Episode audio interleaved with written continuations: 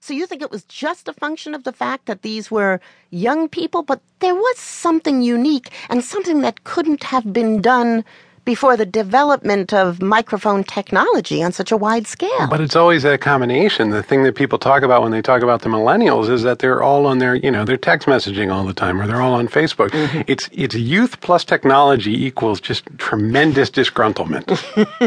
okay, so then Crosby becomes a huge star in the 30s and the 40s and in the mid 40s, World War II ends and America starts picking through the remains of Nazi technology. And they find magnetic tape, which the Nazis had been using to send out propaganda. That's right. Now, to be clear, magnetic tape shows up in Germany in the, in the late 20s. It's not purely a Nazi invention, mm-hmm. but it definitely was used by Hitler and, and the regime to broadcast all throughout the Reich. The Allies didn't use it? They didn't have it it just wasn't a technology that had made its way to the United States. If you were recording a radio show, for instance, used a great big wax platter. What was so good about magnetic tape? You can cut it you can paste it back together. You can splice it. You can record over it. You can do multi tracks. It changed audio entirely. It used to be so linear, and now it's this medium that you can manipulate and you can play around with time in ways that you never could before, which means that you can make mistakes and fix them. Crosby immediately saw the value of it, right? Somehow people knew to bring this technology to him.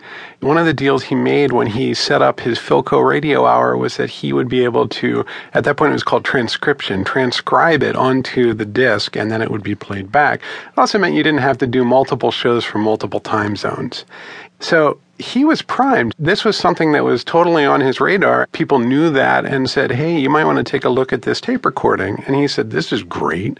What do you got for me? And they said, Well, we don't really have any machines. So he funded a small company called Ampex. I think it was about six people at the time. He gave them around 50 grand.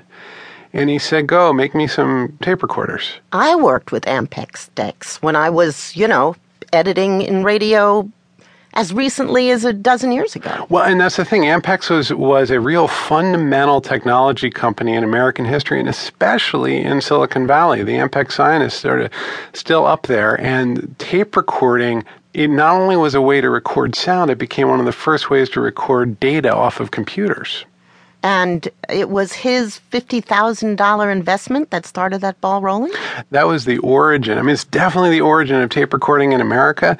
That sort of came along. People saw that it worked for audio and realized it could work for data as well. So, how did Bing use it? Back when he was producing his radio hour. His show was known for being paced a little bit differently because they had more control.